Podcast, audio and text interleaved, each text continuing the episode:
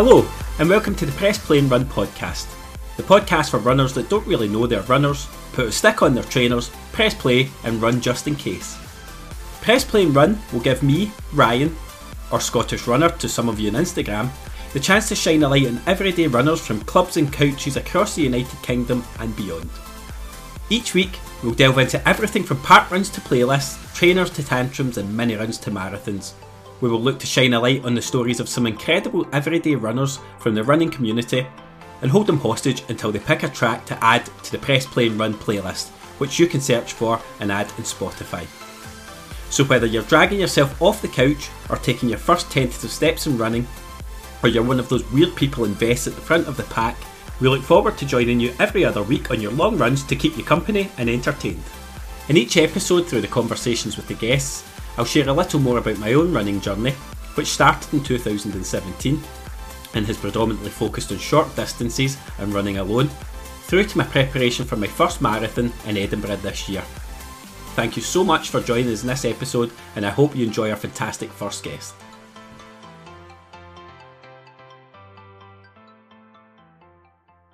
Today, we're joined for the first episode by our first guest, Alison Jardine as well as being a friend of mine. Alison is originally from Inverurie, but now lives and runs in the main streets of South Lanarkshire. A well known face in the local running scene, Alison is one of those uh, holy grail chasers, chasing her six star marathon medal this year in Tokyo, and has a wealth of running experience behind her. But her story didn't start there, and today she's going to share with us her journey from novice runner to veteran of, I believe, 13 marathons. So, welcome, Alison. How are you? I'm good, thanks. Yeah, tired legs is the uh, take on the training for Tokyo. Yeah. How many weeks out are we now from Tokyo? Uh, seven. Okay, seven weeks to go. So I'm I'm running my first marathon, as you know, this year in Edinburgh. So I've not really started my training. So I'm feeling like this is not as hard as people say. Now you're telling me you've got tired legs seven weeks out, so it doesn't fill me with much confidence. I, I think that's probably the, the key message. Just wait for what's in store there's a story behind everything, and our, our original meeting was not one that ran smoothly. So, do you want to just fill yeah. people in on how we met? I don't think any of that day ran smoothly, did it? And it was probably a sign of what was to come. So, we first met um, before the 2020 down by the river, wasn't it? The the Cambuslang 10k. Um, so we met through a mutual friend, Kirsten, and all I remember is the three of us chatting away, running along, warming up, and what maybe about a mile and a half in, we were like, "So where's the start?" Oh, and we realized that we'd just been following each other, blissfully unaware that nobody actually knew where the start was. And then I think it just got progressively worse, didn't it? So we did start. They had to change the course because it was flooded. And then after running around an industrial estate four times and then down by the river, it ended up being in the river. Yeah. Um, and then I think what we were saying it was about a week after that, wasn't it, that um, lockdown happened, and then that was our first and last race of 2020. That was it. So effectively, you and I heralded the beginning of COVID. It was our fault. Yeah. Um, but you reminded me of that the other day, and when we were speaking about how we met, because I couldn't remember. I thought it might have been a park run, um, but I, I, was telling you that I ran the Newton uh, road race this year, and part of it went through the flooded section of that race and it's the first time I've run there since. I didn't realise that's where I was but it was ultimate flashback moment of being up to my knees in who knows what from the River Clyde. Uh, it was certainly an experience and I was in taper. I'd, I had forgotten that as well. I was in taper for what was meant to be my first marathon at the time um, yeah, because it was, wasn't it? Because that was us obviously doing like the, the final races before the spring marathons that yep. were never to be. Um, But yeah, no, that's one of the races I don't think I'll ever forget. It does make me laugh anytime I'm running near there. Yeah, so that's that's what I tell people. I'm a failed marathon runner. I've had one go at it, and then COVID cancelled Manchester, and I took the huff and refused to do the the relaunched the date or the virtual. No, I just went back back in a huff and back to 5k and have been sort of stuck there ever since in between long running sabbaticals. So now we're going to remedy that this year in, in Edinburgh, hopefully. Definitely. But you're travelling a bit further afield. So I am. Six star finisher medal. That's a that's certainly a distinguished crowd. I was having a, a look into the numbers of that uh, last night. So Tokyo is your final one. Uh, it is For anyone And- that doesn't know, Alison, can you tell us what the six what the majors are, what the six star finisher medal is? Because it's not something I was actually overly aware of, having only really focused on short distances before. Yeah, so I wasn't actually aware of it when I did my first marathon either, but the the six stars are New York, Berlin, Boston, Tokyo, London, and Chicago. Um, and when I started off, I had no intention of doing all six. Again, like you, I didn't actually realize it was a thing. Um, and then obviously you, you kind of get consumed by the marathons and decide you want to go for this six star. So when you do your final one, which will be mine in Tokyo, you get an additional medal, which is a bigger medal with all the six smaller ones um in that. Um, and it's it's obviously something that it's quite hard to get, expensive to get, um, and does take a lot of time to get. So I'm excited, but uh, like we are just saying, Tokyo should have actually happened in 2021, but because of COVID, it didn't. So it kind of changed things for me in the order that I fin I've finished this in. But I do think picking it up along with what they're saying is a thousand other people, um, it should be pretty special. Yeah, I think it's just under a thousand this year, and uh, looking at the numbers, so in the, the high nine hundreds.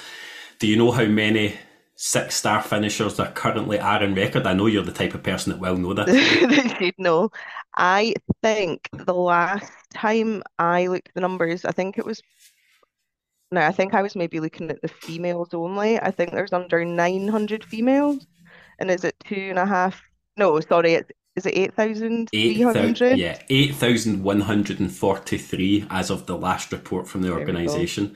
So, considering the number of people who run, and even the number of people who run marathons, which is a very small subset, that is a that's a that's pretty elite in terms of the, the number. I didn't realise it wasn't a, a thing until 2016 in terms of the medal, but hmm from 2016 the records are only 8,143 people.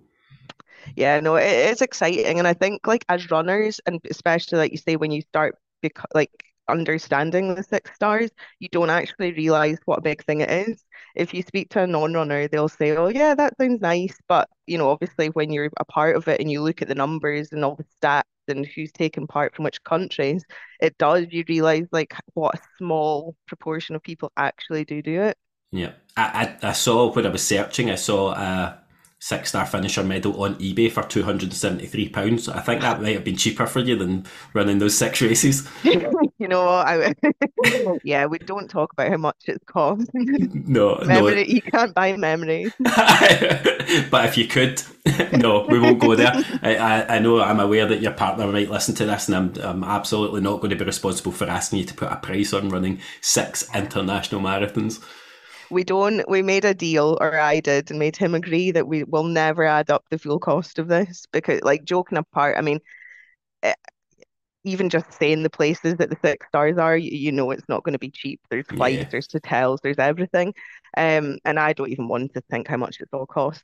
But it it's brought other things as well, like the there are memories. There's, you know, places we'd never have been. Like Chicago is a place I'd never ever chosen to go on a holiday, I don't think. But it was such an amazing place that we'll probably go back. So I like to look at it from that way, you know. Oh, you've got every eh, excuse lined up, and I've had I've the pleasure. I've had the pleasure of meeting Alison's husband before, and I know he plays golf, so he's hiding his golfing expense secrets because I do that as well. Not only do I run, I play golf, so I'm I'm using all the hidden expense excuses. So I know where we're at. Yeah, you become a pro after so long, don't you? Well, you you become well versed in saying nothing, just nodding and smiling. Yeah. Um, so between that and the trainers, I won't ask you how many pairs of trainers you've gone through for 13 marathons. I'm sure that's equally up there in the, the international travel at the We price. don't talk about that. so today's interview is practically the things we can talk about. So that might be us done. Yeah, no comment. Yeah. So can you tell us then, Alison? I'm interested before we even get to the first marathon, where the running started for you in terms of that more more serious running or regular running. Yeah, so I mean, really for me, when I was so when I lived back home in Inverurie, I did a few 10Ks. Um, joined a, I, I guess it's almost what the Couch to 5K is now. We did like a 10 week to 10K. It was our local um Garioch 10K race. So I did it with my best friend and enjoyed it. Um, but didn't really take it any further than that. Um, and then it wasn't until 2013 when I decided to run my first marathon that really, it, well, it didn't actually become serious then. I ran a marathon unprepared. Um, it really became serious for me in 2016 when I decided to try again. Um, I joined a club that time, and as we've said, I, that's a huge thing for me. running with others, whether it's in a club, a group, or just with friends, that's probably when it changed. Like I realized that it was a good social activity. Um, you could obviously enter races and do them quite well if you trained. Um, you did different types of running, like it didn't just have to be a run. Um, and that's really for me, I think, when I thought, okay, I, I'm pretty good at this really good at socially. It's something good to do after work to kind of, you know, totally zone out. Um, and it, then you just, well, as you know, and most runners know, you kind of just become consumed, don't you? Like it starts off as a social fun thing to do, and then all of a sudden you're signing up to marathons, half marathons, and getting up to go to a park run every Saturday morning. Mm, well, you're you're speaking to a guy who religiously sticks to five and 10k so that that bit's not really happened to me with the marathons. I've done a few halves but i think the club part is a is a huge thing and something i expect to come up in episode after episode of people that have really been bitten by the running bug.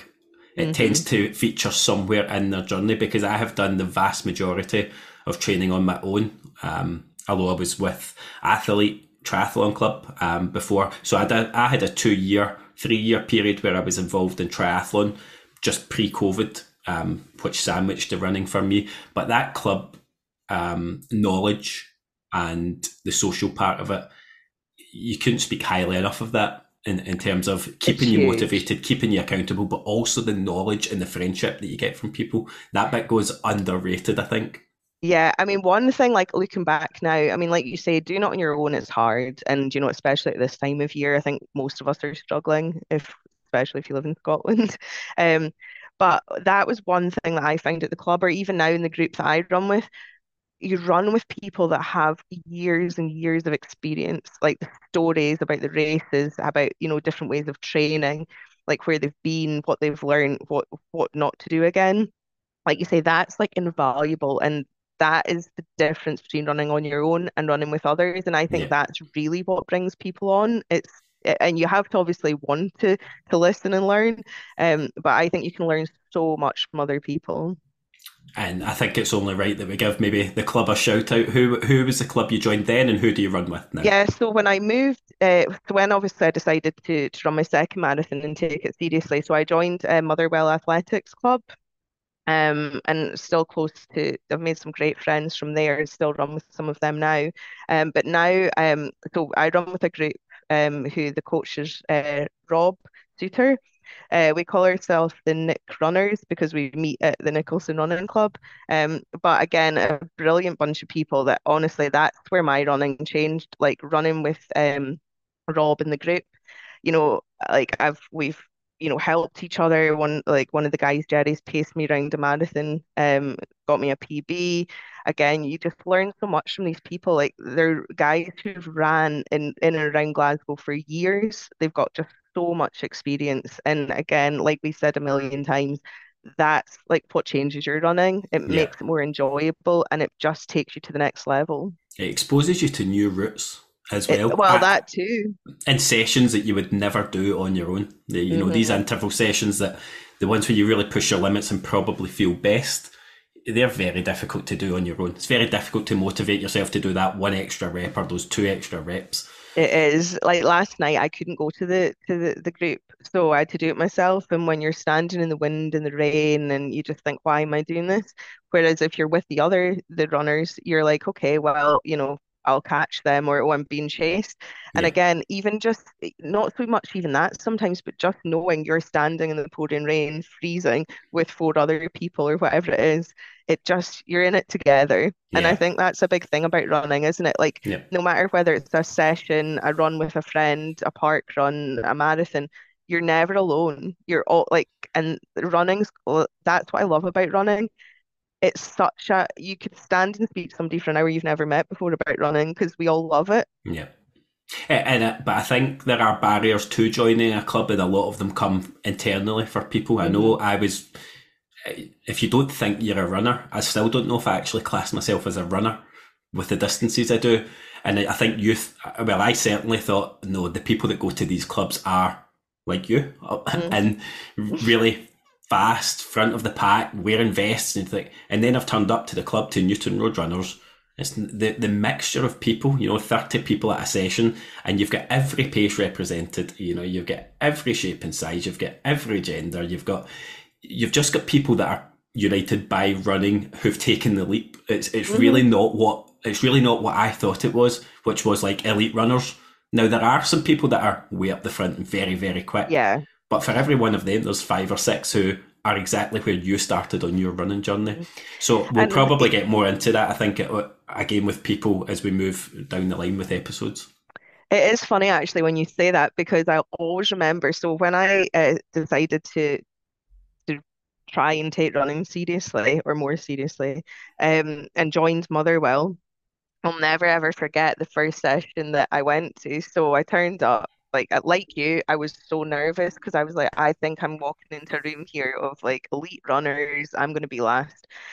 But anyway, the the the start of the session, they were like, right, we're just gonna do a gentle run, and like obviously people won't know what I'm speaking about, but you will. The the, the hill where you run from out of kind of Strathclyde up to the Bentley garage, so it's quite a steep hill, especially if you're not a, a, a decent runner well, I barely got to the top and I was like, this is not for me. I don't think I can come back.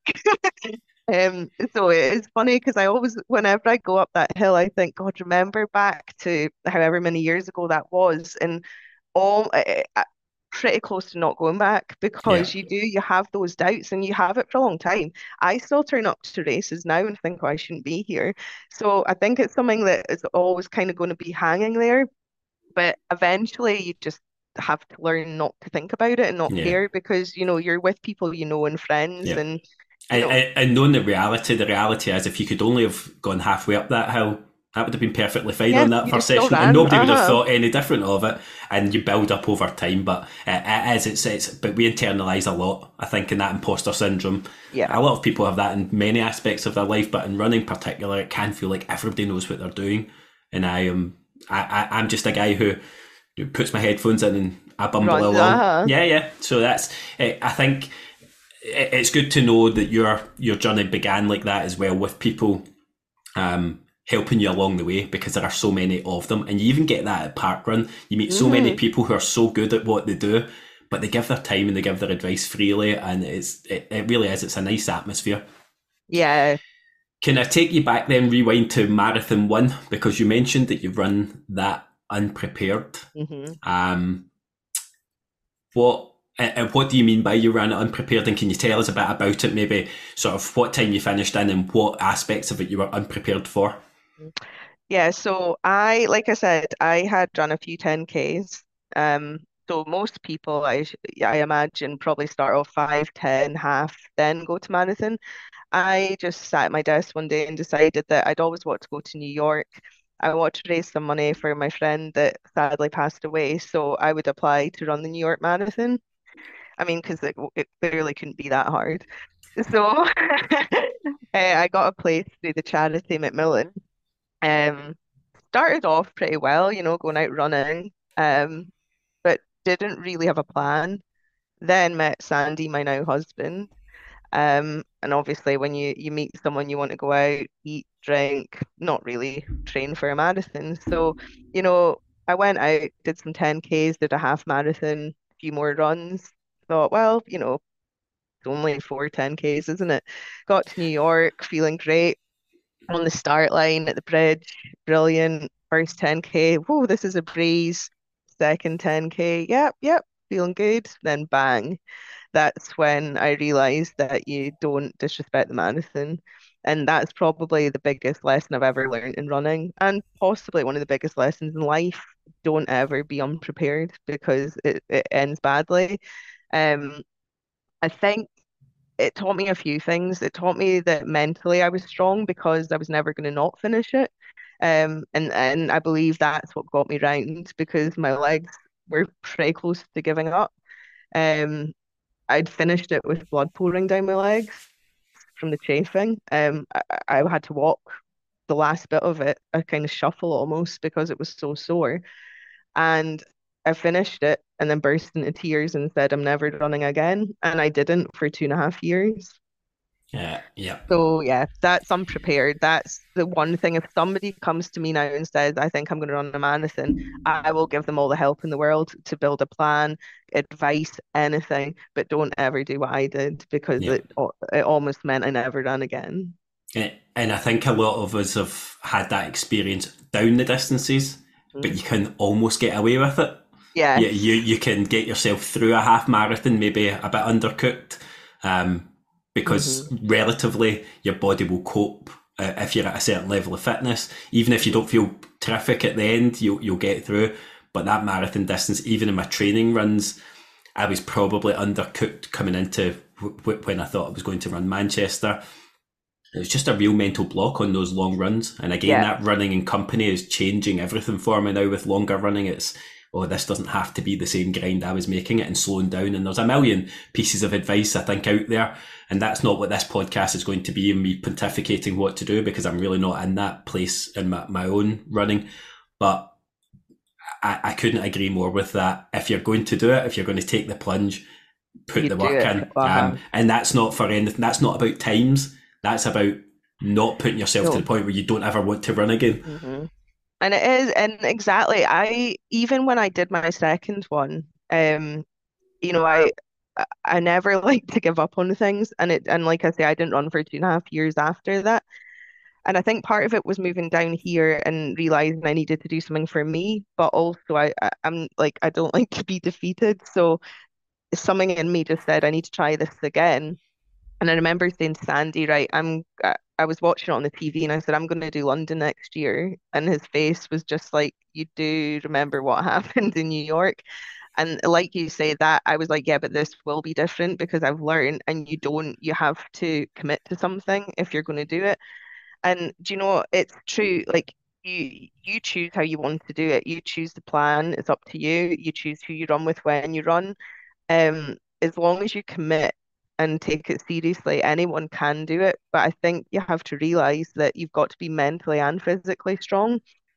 Um, and like you say, on those long runs, they're the ones they can break you, but you've got to not let them. So you will go, you're never going to have a great run every time you go out, especially those long ones. I still have at least one bad long run in a training block before the marathon but it's how mentally you overcome that. You can't go out thinking it's going to happen again, and you certainly can't go out on the day and think that. Um, but like say, if you find it easy running with people, then remember on the day there's thousands of people around you. So it's again just playing those little mind games, isn't it? And yeah. how you get through things. And you you have the benefit now of experience of knowing that mm-hmm. this will pass and everyone won't feel like that. That's that's something that if you're going through it for the first time, it can be harder to get that perspective. And yeah. again, again, what I hark back to, I think I'm probably started this podcast because I've reached a point where having changed my job and maybe not being front facing public facing i can be a bit more i have a social media profile now that's not as closed down as it had to be in my previous job but that connection and running i think that's probably i'm chasing that as much as a time or a, a distance at the moment because the people i connect with i can see how that's elevating what i do and my enjoyment of the sport. Yeah and i think like we've said a few times in the past like we've kind of got a little community where we are now. Like you get to know people through social media, but then from being at park runs and local 10Ks and things like that. And it does like you spur people on. And I've really noticed through having like Instagram, that's obviously, you know, initially how we got to know each other as well that you can encourage each other. You don't have to live next door. You you might be able to go meet up and go to a race that's maybe you know 50 miles away, but you don't even have to do that because we've got social media and we can see, you know, you might all be running Manchester or, you know, Tokyo. We, and for example, in Boston, we had a little group eh, on like a private chat before we went. And even that, just seeing that not everyone was finding it easy, but being able to talk to each other and like talk through those times that you find tough. Um, the doubts will always come in. I, I imagine even for elite runners, they go through that as well. So again, it's just having that support network and having the people that understand. I mean, you can speak to your partner or a friend, but they maybe won't get it like a runner does. Yeah. Oh, we we need to be honest about that. Runners are the most boring people in the world. If you're Oh, a non-runner, um, there's that the old adage about how do you know somebody's running a marathon? They'll tell you. Oh, Uh, yeah. You know, it's it, it does consume so much time for people, but that network, I often find, and it's not a criticism of anybody in your own personal life. You get much more gassed up by people on Instagram and in that community because I suppose they're understanding it with you. They're doing it at Yeah. the same time, and it's only natural. It's actually a nice outlet for it as well because you don't want to be defined by it in every aspect of your life. There's Alison the runner. She's gonna, Yeah. she's going to talk about running. You know, you've got different spheres of your life where that's not always the case, but that is one place where if that's the focus of your profile, I've found that being again hugely beneficial to making connections and not running alone, meeting people at Park Run, and actually doing a wee bit of good as well. You know, there's so many good things you can get involved in through that community. Um, Yeah, it's really nice. absolutely. Um, I think that like, I mean, I love going to any race, obviously, because I like running. But one thing that I've really enjoyed more this year is park run because, like you say, you know, we get to meet up every Saturday. You know, you see the, the familiar faces. I think like we've all got to know quite a few of us quite well. Um, but at the same time, they'll often do things for charity, so you're getting to give a bit back through something you enjoy already. Um, and also, like I love meeting people, um, like you know, especially at the park runs who are like, oh, do you know, you've ran a marathon, or you know, I'm thinking about it. You know, what would you suggest, and any tips? And it's good for that as well, because let's be honest, we go to the park runs, socialize too. We stand there before and after and have a chat with people. And it's just a great way maybe to take it a little bit further than social media, where we're actually getting to have those conversations face to face with people that love running as much as we do. Yeah, I was going to say that there. It must be that must be before for you because if anybody's speaking to you after it, they have to be back in good time. That's for sure. I don't know if I've ever managed to catch it then, the end, except with me panting. almost, almost. I'm going to I'm going to wait till you're right on your marathon legs at the end, and then say I'll race you around there, five k, Yeah. see if I can beat you. um, so going back to run one, then what time did you run that first marathon? Five hours, six minutes.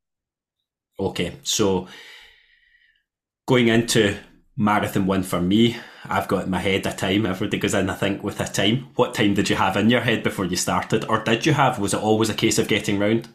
Yeah, to be honest, I mean, I, I like I was clueless. It was my first one, and and it's funny now looking back, I didn't really understand pacing.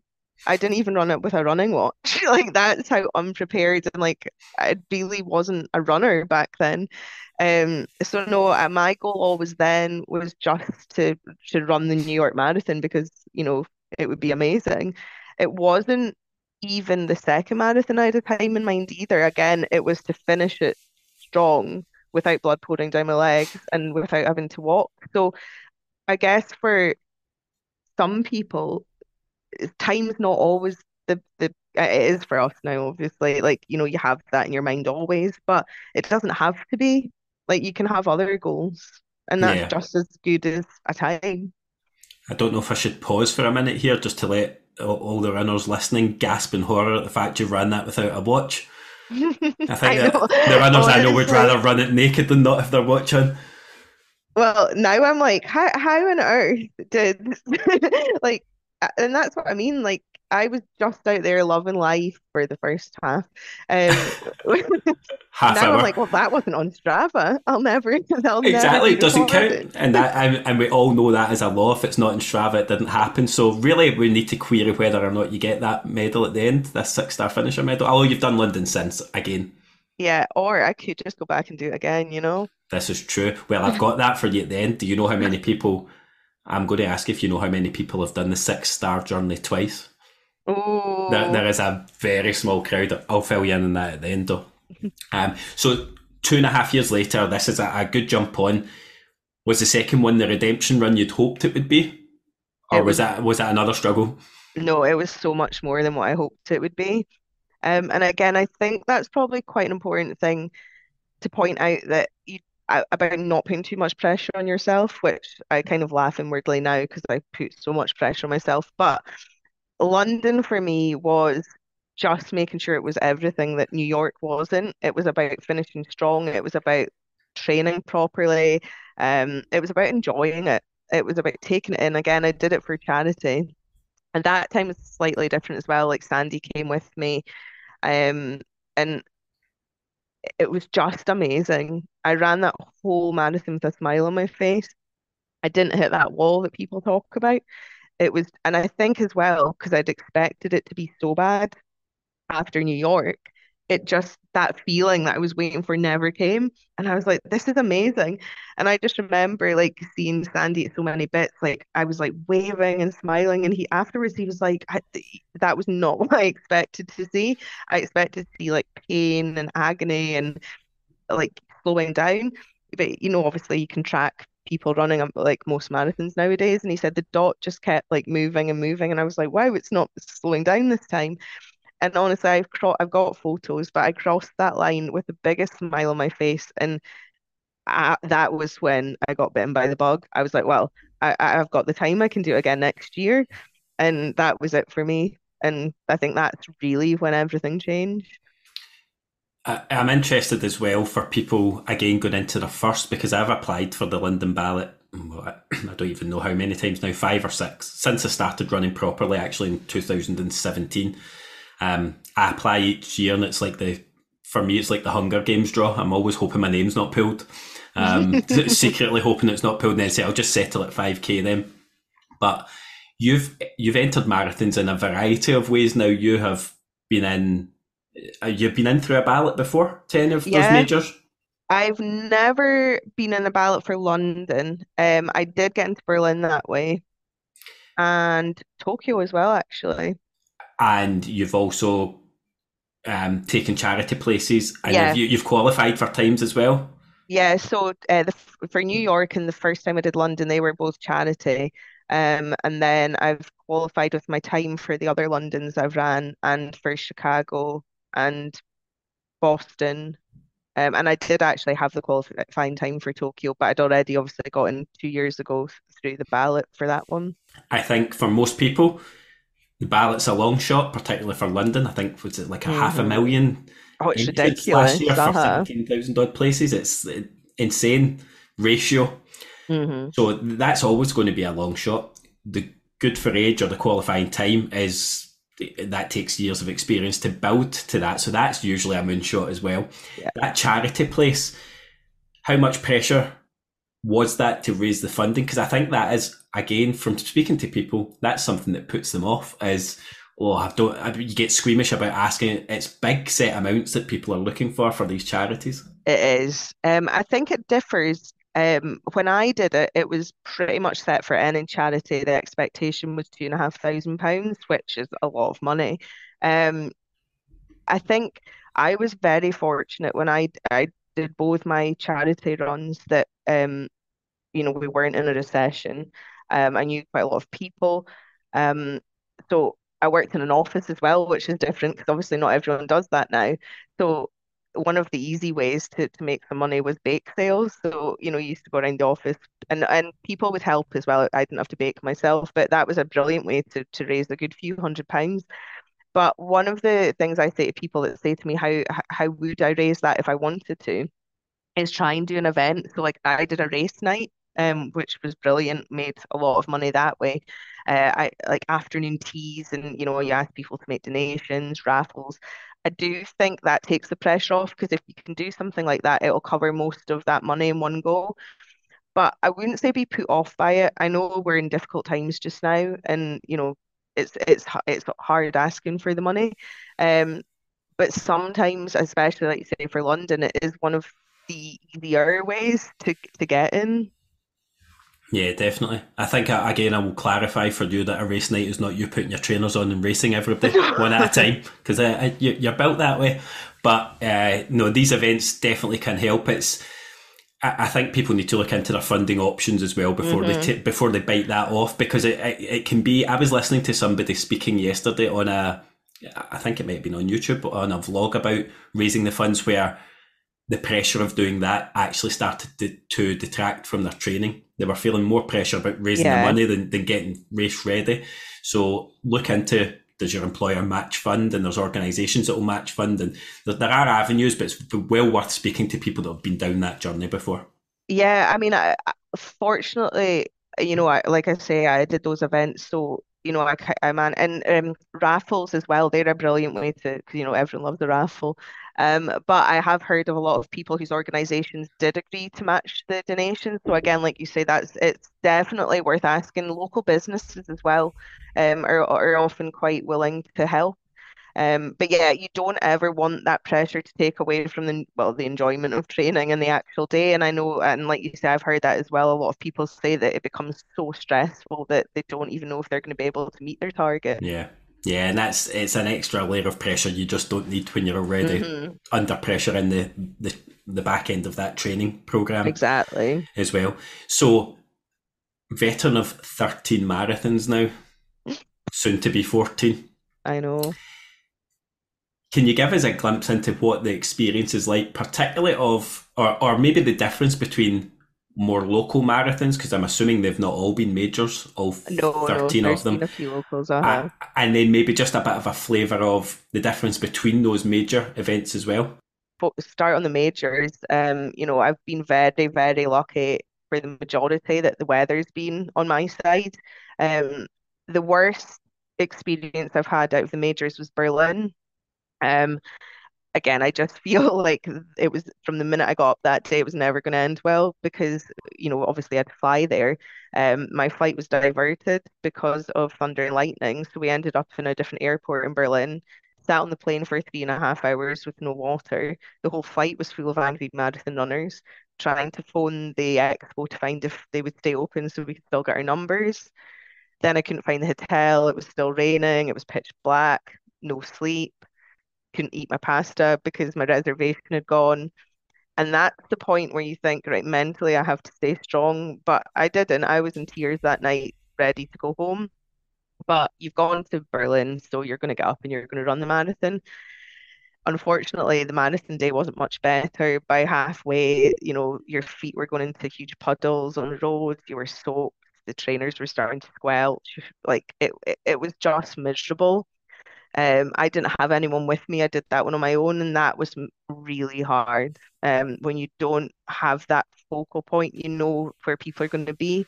It was just a case of get it done. Uh, that was my third star. I knew I just had to do it. Um, and that and that was quite a hard one for me because I just felt a bit of a failure because although I did it and I was happy enough with my time, it didn't go the way that I thought it should have, even though I put the hard work in to get there.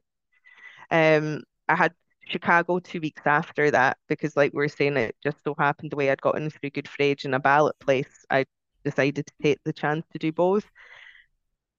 So for Chicago, my legs were really tired, but then the experience was completely different. You know, it was a brilliant crowd. Sandy was there. Some of my friends had flown over. I had other friends running it.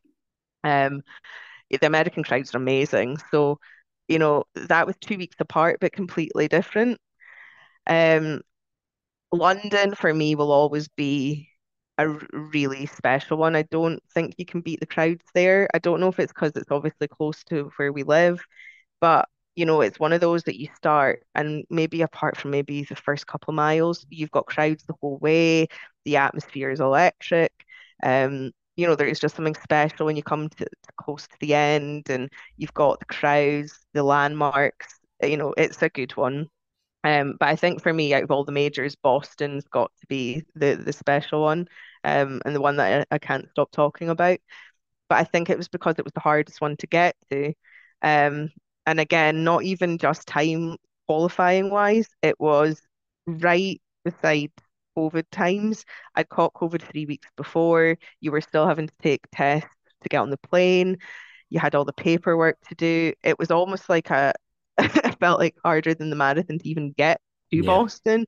Um, and that day, it was perfect. The weather was perfect. The crowds were there.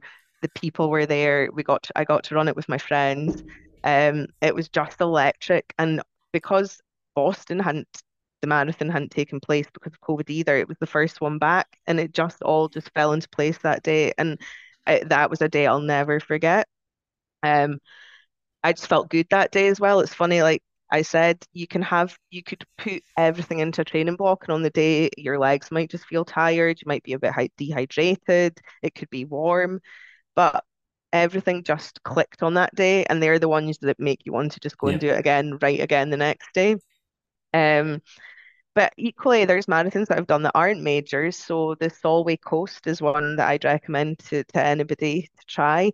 Um, clues in the name there, it's along the coast. So again, I think it can depend what kind of day you get weather-wise as to whether it's um the best or the worst one. But I got very lucky when I ran it and the half. Um, got nice sunny days both days. Um, and it was just like a nice coastal country route. Um, and as I mentioned, my friend Jerry paced me around that one. So although it could have been quite a lonely course because we were out in the middle of nowhere, um, having him by my side really helped. My coach was also there running as well. Um, and it was just a nice atmosphere. And I think I'd always had this idea in my head that if to, to get the most out of a marathon and to get that kind of electric feel, you had to be a major, you had to be at a big city event where there was people all the way. That was pretty much the opposite of all of that, but it still had a nice feel. You got people appearing on bikes out of nowhere to cheer you on. You got people coming to stand at the end of their drive, like from the farm roads. We even had to contend with a flock of sheep moving from one field to another. uh, being chased by a dog out, out of a farm road. It was very surreal at times. I was like, am, am I starting to hallucinate here? Um, but I loved it, and it just it probably showed me that you don't always have to go for the big ones. That you can always get something out of any type of event. So that's the anybody looking for a, a, a key tip. That's the one. Find a dog, run away, celebrate your PB at the end. I want to close with a couple of different things here. I just want to ask a question that I often ask myself of runners, but don't get the chance to ask them that run marathons. How do you juggle the pressures of real life with the training involved? Because you've already said one of those key tips is not being undercooked, being prepared. How do you manage that amongst a busy real life? Do you want to ask me that again in 12 months? I don't um, know if I'm asking the right person, but still, you're experienced enough that this must have been an issue you've had to contend with. It is, it is, it has been, and it probably always will be. And it is about finding a balance. And I don't say that like it's easy because it's not. And I, I still don't know if I've quite found it, but it's recognizing your body and your mind and when enough's enough. So, you know, we've all got work, we've all got kids and social life and friends and families and partners. And I think the one thing that I've learned probably more over the last few years is you can't be selfish. As runners, I think most of us would agree that we're selfish to a point. You have to be. And I think that I'm very fortunate that especially Sandy will understand in those training blocks that you have to be selfish. If you you need to walk away from your family for three hours on a Sunday to go and do your long run, you know, there's always that bit of guilt because you could be doing something else, but you just have to be in the mindset that you're doing it for, you know, that reason for that one marathon day. Um, but in terms of like when, you know, you're training or just, you know, your everyday runs and you're trying to balance everything, it's about, I think it, it really is for me now listening to your body. There'll be times on a bit of paper it says go out today and run 10 miles. But, you know, when you feel really tired and, you know, you're starting to feel niggles and, you know, your legs just won't work, I think it's about being a big enough person to actually say, no, I'm not going to do that today. Um, also, things that I'm starting to find are you know, you've got a pile of ironing to do and it plays on your mind, but you also need to go out and do that run. So it's maybe adapting. Like I know that I prefer and I think I'm a better runner at night, but sometimes it might just be that you're better to go in the morning because then those things around the house that need done or, you know, the work meeting that's going to come tonight, you don't have to rush and try and do it all within a two hours. So I'd say it's being flexible. It's about having people around you that understand and will help you. I mean, I've always been fortunate that I've got an amazing husband who will pick up more of the housework and, you know, will go and walk the dog so I can run. Um, and it it's accepting that, you know, it's a it's a it, you're I don't think anyone's ever going to get it right. I mean, in an ideal world, I'd love to be an elite athlete who didn't have to work and could do the whole recover after and, you know, sleep for three hours and, you know, wake up ready to go again but it is, I really do think in this last year or so, I've learned you have to listen to yourself. No one knows your body as well as you do. Um, and I have, I've pushed myself to breaking point uh, before, and that's when it becomes unenjoyable. And when you get to that point, that's when you have to stop and think, what am I doing here? Yeah. Because we're meant to do this because we love it. And I think when you stop loving it, that's really you have to stop and think why. And it, and it is a hobby. It's meant to be something we enjoy doing. And Mhm. and speaking of breaking point, why do you fall over so often?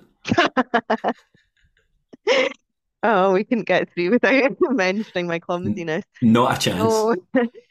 I've always been clumsy since I was a child, falling off bikes and, you know, whatever. But I don't know. I think one of the things actually is tiredness. So, um, I don't know. I think I kept this one quite quiet, but I might as well admit it now. But I did actually fall 600 meters from the end of London, um, two two years ago, and I think it was just from being so tired. I tripped over my feet. I do also have big feet for my size, which Well, um, yeah, well, you, well, that's you know you you know another story. So Alison and I ran park run. I think maybe just two weeks ago. Yeah, it wasn't Ki- long ago. Christmas Eve, maybe. Yes, The- it was yeah, Chris- the the Christmas one. Eve run, and Alison, as usual, I found myself chasing Alison towards the the end. She was a bit ahead of me, and so I stopped, and I was out of breath, not really ready for conversation yet. And a guy who'd been running, I think, behind me Yeah. took, took his token and walked past me straight to Alison. Congratulated her on the run, which was nice because that's part running, that's what people do. And then said, Oh, I heard you coming behind me. You've got really heavy feet. I thought it was a big guy chasing me. So Yeah.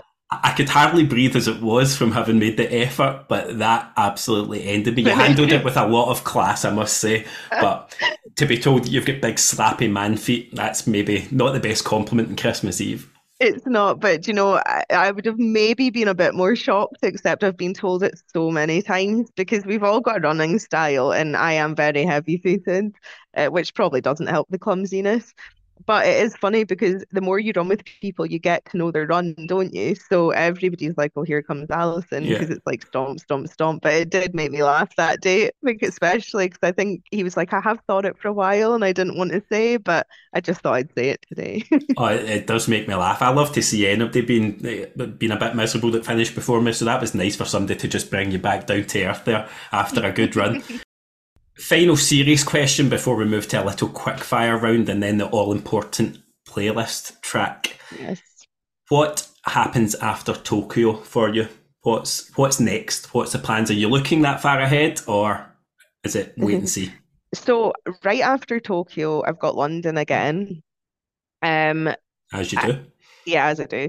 Um, no, I've always I've said I'd love to run London every year that I'm able to. Um, there is something special about it. Um, it's certainly not the cheapest by the time you add up everything, but as I said, you don't we don't count costs.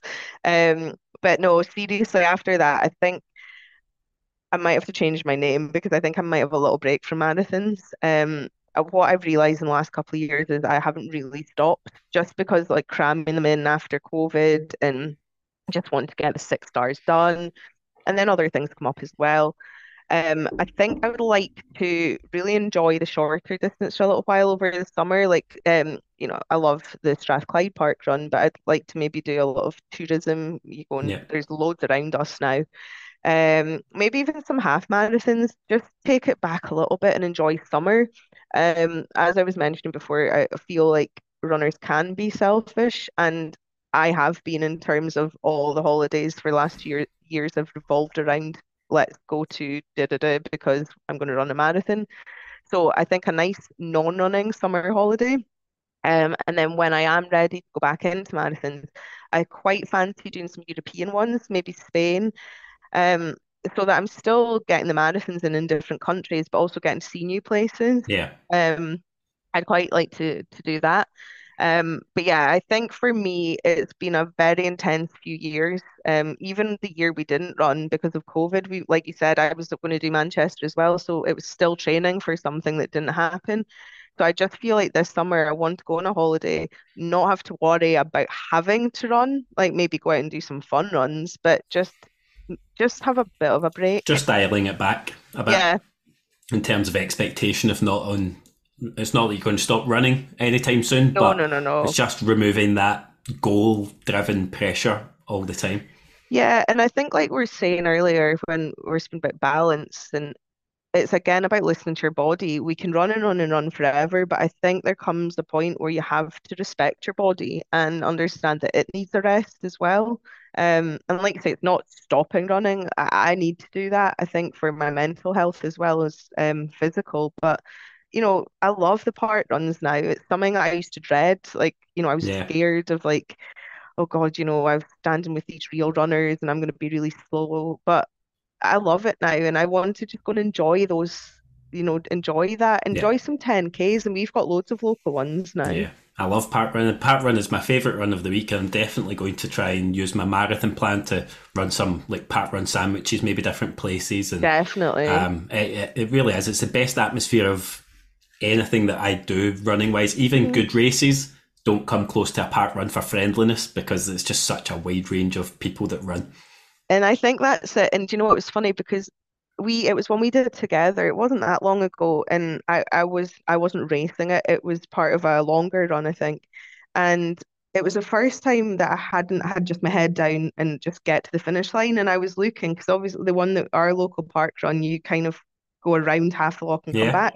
So when I was at the other side, I was just taking a minute and I was looking and I was like, oh my goodness, like look how many people there are of Yeah. all abilities, like people that- their first ever one. Then there was people in front of me. And I just thought this is amazing. Like it's it's a free event that people anyone can come to. And it's just such a great way to start your Yeah. weekend. Yeah, and I think 5k is is a lot. I think for people as well, if you've not been running at all, but you've got couch to 5k, and it's a great end goal to that type of thing. uh, You know, to be able to do that because you're really joining in, and you're you're the exact same as you standing at the front as you are standing at the back. You're going round Yeah. that course, and everybody's smiling mostly. Most of the time. most of the time. Um, but every, it really is. It's it's it will. I think it will always be probably my favourite run of the week. I'm determined to get to my hundred this year. Oh Um, yes, be I think I'm at brilliant. 71, 70 or 71. Wow. So I've got a chance this year of, of getting there as long as COVID stays well away. Oh, I know. Um, okay, final, final, final thing then. I'm going to ask you a few quick fire questions that I've not given you in advance, and I just want to get your first take on them. So Okay. don't spend too long thinking about them. Ready? Yep, go. Favorite running shoe of all time. Nike Alphafly. Favorite training route. Oh, that's a hard one. Uh, I think it would be my little loop that I do um, out to Uddingston, Bothwell, and then round Strathclyde and home. Best running related book you've ever read. Um, I would say Dead Man Running by Kevin Webber. Proudest running moment. Um, I think it has to be, oh, this is a hard one because Boston, because it took such an effort to get there, but I also feel like the Solway Coast Marathon because I came first female. But I'm still asking you to pick your proudest one, so you have to choose. Choose between your children. Boston. Boston. oh, it was always going to be Boston. Worst race or running experience? Um, I'd say worst race was probably a 10K that I did over at Port Glasgow where I ended up falling at 9K and blood pouring down my legs.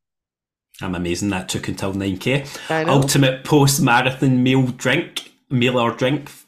Oh, um, well, I do enjoy a glass of fizz um at all times, but yeah, especially after a marathon. And I would say food, give me like a pizza. Good choice. One inspirational Instagram profile you never skip by. Ooh, that's a hard one as well. Um, I would say in terms of inspiration and advice, um, running coach Jo. So, um, Jo used to be an elite runner for the UK, or for yeah, for UK, um, GB, and she's given me a lot of advice, and I do find her post really inspirational. And Is it's all that Jo a coach now? yes, uh-huh, Jo I, fo- Wilkinson. I, I I follow Jo, so again, we'll put a link to that profile in the Mhm. episode description, and you can follow Jo. Run with or without music? Okay, with when I'm training, without in a race. best ever single piece of running advice you've been given or could give? Is um prepare to fail. Is prepare to fail? Fail to prepare? Fail to prepare, yeah. prepare fail to fail. prepare, prepare to fail. Yeah. Favourite park run? Strathclyde. Finally finish this sentence. I press play and run because I love inspiring others, and I hope that this has encouraged some people to pull some trainers on. I'm absolutely sure it has, Alison, and I'm very, very grateful for your time. But before I let you go, you have the, I don't know if this is more a pleasure or a pressure, but you're going to kick off the Press Play and Run playlist, which will be available on Spotify. Um, again, I'll put a link to that in the episode description. And each episode, we're going to ask our guest to tell us the one track they couldn't be without in their running playlist. So I'm fully expecting an absolute mishmash of tracks on there eventually. but I, I did give you a heads up on this advance to let you think about it because this is that's a difficult one to choose under pressure. So what's it going to be? It's going to be Shake It Out by Florence and the Machine. Oh, any reason why? It's one that's never left my playlist. Um, it's always there. It and it's one that comes on, like we're saying, on a hard long run, and it just kind of kicks in and gives me a bit of drive. That's that's high praise because I think my own experience is after a while you start to resent some songs you hear them so often so anything that stands the test of time is is a good one um, so alison thank you so much for your time today i will obviously see you at parkrun i will link your instagram profile um, which is scottish, scottish marathon, marathon girl scottish marathon girl no underscores or anything like that so you can follow Alison on Insta. There are already thousands of people doing that. And I know how many messages I've had of people looking forward to hearing your take on marathons. I think you inspire a lot of people with your running. All that's left to do really is to wish you luck in Tokyo. Thank you very um, much. Take plenty of photographs. We'll maybe check back in with you after Tokyo um, with a glass of bubbles in hand. Yeah, that sounds good. And once I've done Tokyo, we can get some training runs in for yours because yeah, Absolutely, but first before that, we will run the park run the immediate Saturday after Tokyo together. That's I'm more interested in that than in any kind of marathon run. Oh. At some point, I have to finish before you, just once. Marathon legs and jet lag. Okay. That sounds perfect to me. It's, that sounds like the ideal race preparation for you for us to race. So let let's do that.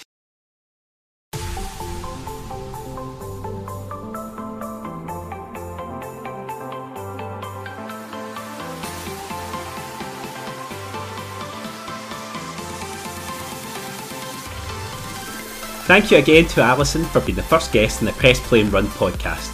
And thank you, the listener, for being here for the first episode of what I hope will be many. You can really help to support the podcast by subscribing or following on your podcast platform of choice and by leaving a review. Don't forget to follow us on Instagram at Press Play and Run Podcast and to add the Press Play and Run playlist on Spotify. We'll be back for episode 2 on Thursday, the 26th of January, and be sure to keep an eye on the Instagram page to find out which guest will be joining us. Until then, keep getting the trainers on, press play, and run.